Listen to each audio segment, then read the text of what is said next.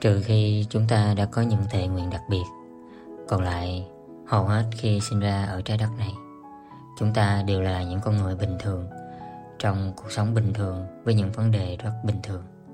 Sinh ra, lớn lên, đi học, đi làm, kiếm tiền, yêu đương, kết hôn, sinh con đẻ cái Quay cuồng trong cơ máu gạo tiền Nhà, xe, du lịch, vui chơi giải trí. Và chúng ta cho rằng điều đó ai cũng làm, Nên đó là bình thường. Đến khi biến cố hay tai ương xảy ra, Chúng ta mới bị gõ đầu Và bắt đầu muốn tìm hiểu về việc tôi là ai, Vì sao tôi ở đây, Tại sao những việc này xảy ra với tôi. Theo như một vị thầy của tôi nói, Câu hỏi này trước đây được các vị thầy tâm linh đặt vào đầu chúng ta khi chúng ta 50, 60 tuổi. Nhưng ở giai đoạn nhiều biến động như hiện tại Câu hỏi này đã được gõ đầu chúng ta sớm hơn. Quay lại với vấn đề Khi chúng ta bắt đầu nghi vấn về sự tồn tại của mình Điều đầu tiên chúng ta hỏi là về chính chúng ta. Nhưng tiếc thay Câu hỏi này quá lớn. Những quyển sách về phát triển bản thân Hay những lý giải thông thường Không thể làm thỏa mãn chúng ta được. Rồi một lần nữa, Chỉ là vô tình thôi, Chúng ta bị đẩy đưa Để phải đi tìm tới tâm linh. Và phải là tâm linh, Vì chỉ có tâm linh thoát khỏi những thực tại này mới có thể cho chúng ta biết nhiều hơn những thứ mà chúng ta đã biết trong cuộc sống thường nhật và điều trước nhất chúng ta được tiếp cận có lẽ là tôn giáo và những giáo lý và nguyên tắc mà các trung tâm tôn giáo đang truyền dạy cho người đời. Chúng ta có vẻ ngờ vực và đôi khi đặt một câu hỏi mới lớn lao hơn rằng nếu tâm linh vượt thoát khỏi tôn giáo thì tâm linh có gì? Và cuộc hành trình mãi tới bây giờ mới chỉ là khởi động khi mới tìm hiểu về tâm linh bạn thấy rằng khi càng tìm hiểu sâu lại càng ra nhiều vấn đề mới hơn Đôi khi những kiến thức từ Google, YouTube hay các group Facebook hay các khóa học vô cùng khác nhau. Cái bạn vừa tìm hiểu hôm nay có lúc còn chống lại cái bạn đã nghiên cứu vào hôm qua. Như là một ma trận và chúng ta vô cùng hoang mang và lạc lối. Những kiến thức và những gì được đọc thậm chí mâu thuẫn lẫn nhau. Bạn không còn khả năng phân định đâu là đúng, đâu là sai phải tin ai phải nghe theo ai đặc biệt trong giai đoạn nhiễu loạn thông tin như hiện tại một bài đăng về tâm linh ở một group facebook có hàng trăm con người có thể lao vào để mâu thuẫn lẫn nhau vì ai cũng cho rằng quan điểm của họ là đúng. Và bây giờ, tâm linh còn trở thành một đề tài mới mẻ và béo bở cho việc kinh doanh và làm giàu. Quả thật không dễ dàng gì để chúng ta tìm được bản chất thật sự của cái gọi là tâm linh. Tôi đã trải qua hầu hết các cảm giác đó trong sự ngờ vực tâm linh và tự như nhân vật pharaoh trong muôn kiếp nhân sinh, tôi hốt hoảng đi tìm vị thần mặt trời trên cao, trong các đền thờ lộng lẫy, trong cung điện nguyên nga, trong các buổi cúng lễ linh đình. Nhưng lại chẳng thấy vị thần của mình ở đâu. Giữa hàng trăm video và hàng ngàn quyển sách, Hàng chục buổi đào tạo trên Zoom đang mời mọc. Tại sao tôi vẫn chưa thấy bình an?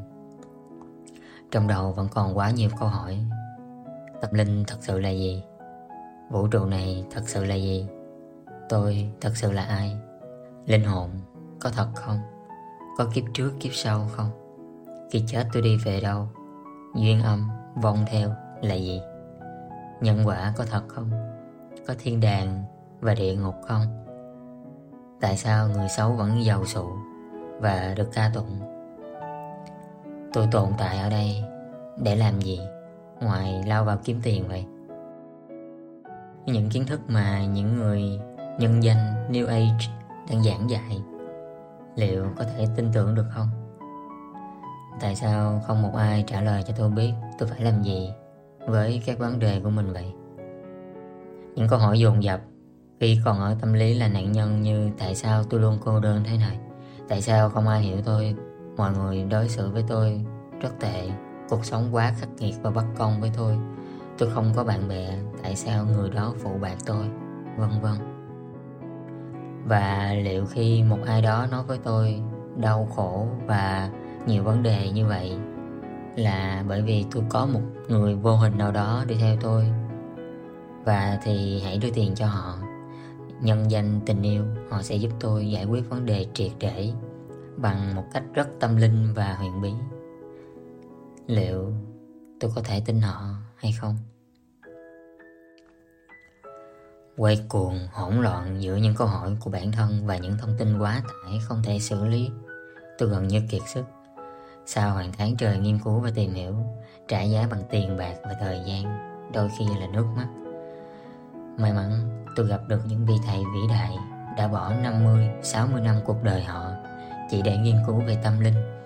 Tôi gần như bỏ hết công việc để có thời gian học và tiếp thu hết những kiến thức mà các thầy truyền đạt.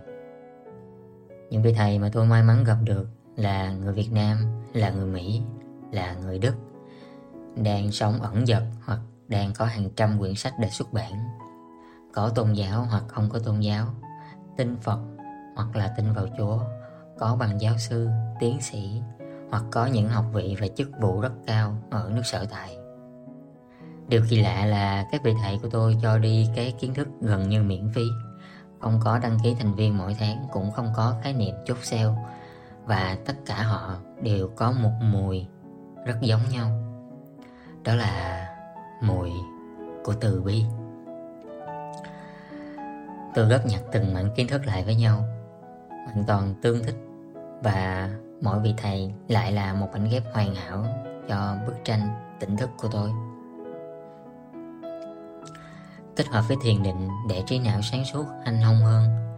Cuối cùng, tôi đã tìm được một con đường cho chính mình. Một lời giải thích cho mọi câu hỏi của riêng tôi, một sự thật, một hướng lý giải hoàn toàn sâu sắc, trí tuệ vô cùng đơn giản và thuần khiết như vũ trụ cũng là. Tôi phát hiện ra chính sự phức tạp và rườm rà của hàng đống thông tin về tâm linh mới là thứ ngăn cản bạn hiểu về tâm linh. Trong khi bản thân bạn đã là một thực thể tâm linh rồi. Khi tôi hiểu và dần dần nhận ra điều đó, tôi bắt đầu học cách áp dụng những gì tôi được học vào cuộc sống của tôi. Đầu tiên là chữa lành những tổn thương trong tôi. Sở dĩ chữa lành và tổn thương và thế trong ngoặc bởi vì thế giới quan của tôi hiện tại đã thay đổi hoàn toàn. Tôi không thấy có cái gì gọi là tổn thương nữa. Thì làm sao tồn tại cái gọi là chữa lành? Quay lại với việc tôi áp dụng những gì tôi đã học vào đời sống thực tại, tôi thấy có rất nhiều phép màu xảy ra đó không phải là tự nhiên tôi giàu có lên hay tự nhiên tôi được nổi tiếng. Không. Phép màu mà tôi nói đến đó chính là sự bình an trong tâm hồn tôi. Tôi đã nhìn thế giới bằng một lăng kính mới. Tôi buông bỏ gần hết mọi quan điểm mà tôi tự trói buộc tôi bấy lâu nay. Tôi trở nên dễ chấp nhận hơn, thương yêu nhiều hơn, biết ơn nhiều hơn, chánh niệm nhiều hơn đồng cảm nhiều hơn, bao dung nhiều hơn, mà không cần dùng đến cái trí để thuyết phục chính mình phải làm điều đó vì nó đúng hay vì xã hội nói nó đúng hay vì bất kỳ một giáo lý nào bắt tôi phải làm như vậy. Mọi thứ xuất phát từ bên trong thật tự nhiên và thân thuộc. Như tôi trở về lại với con người thật bấy lâu ngủ quên của mình và từ đó trong mắt mọi người, có lẽ tôi cũng trở nên dễ thương hơn. Trước đây tôi đau khổ và tìm mọi phương cách để hết đau khổ.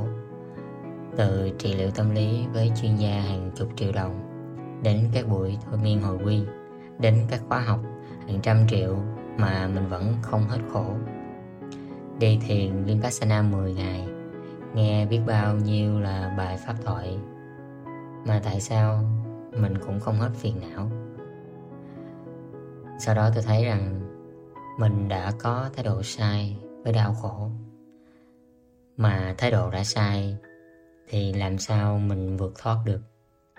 Mình dùng lý trí hay các phương tiện tiêu khiển để né tránh cái khổ. Nhưng cuối cùng mình và nó vẫn vật vã với nhau thôi.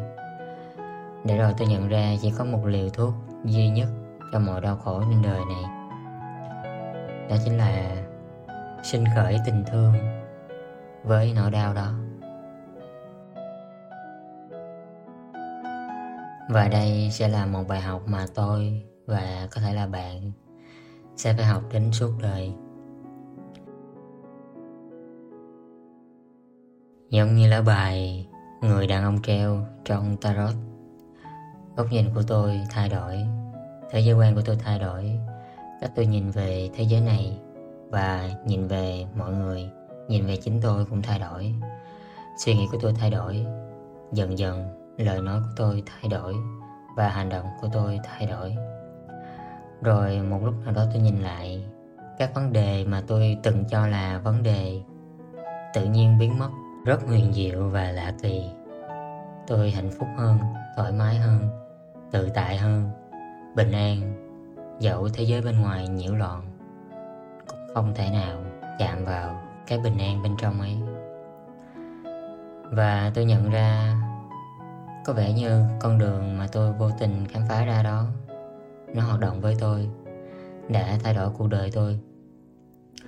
Tôi dần chạm đến ngôi đền mặt trời bên trong tôi, chạm tay đến chân phúc niềm hạnh phúc tự tại mà không phụ thuộc vào những điều kiện bên ngoài kia và điều này mới là nguyên nhân chính thuyết phục chính tôi tin vào cái gọi là con đường nhỏ đi về tỉnh thức của riêng tôi, nơi mà tôi đã may mắn tìm ra. Đây là chân lý của tôi, chân lý mà tôi đã dày công tìm kiếm. Như vị pharaoh kia đã bao lần đi tìm thần mặt trời đến mức tuyệt vọng, rồi cuối cùng nhận ra Bên trong ông có một tia sáng nhỏ, Ở nơi gọi là lương tâm.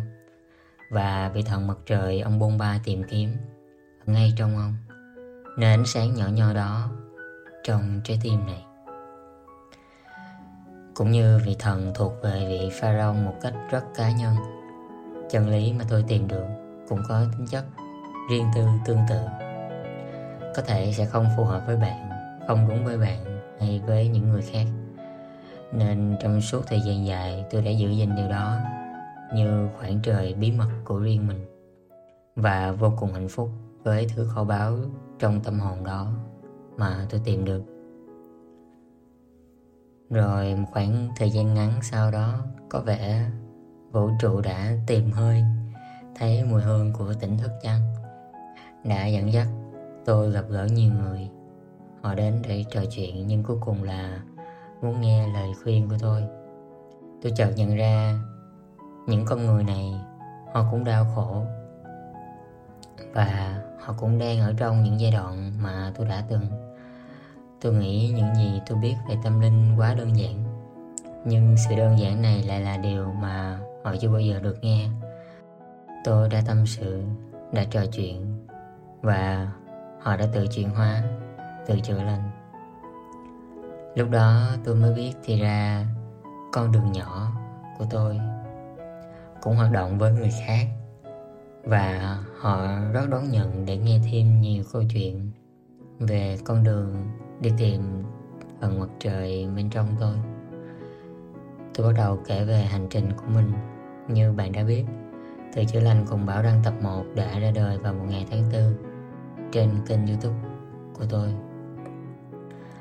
và trên kênh podcast này, tôi muốn mang đến cho khán giả của mình nhiều câu chuyện hơn, có phần thi vị và vỗ về hơn, tự sự và suy tư hơn về cuộc hành trình từ rác hóa thành hoa, từ một người trẻ tham vọng bốc đồng đầy đau khổ đến một tâm hồn bình an buông thả và tĩnh tại trước hầu hết những biến cố trong cuộc đời bây giờ, khi bạn đã nghe đến cuối bài podcast về tỉnh thức này, khi bạn cũng đã bắt đầu đặt câu hỏi và đi tìm kiếm sự thật về bản chất sự tồn tại này.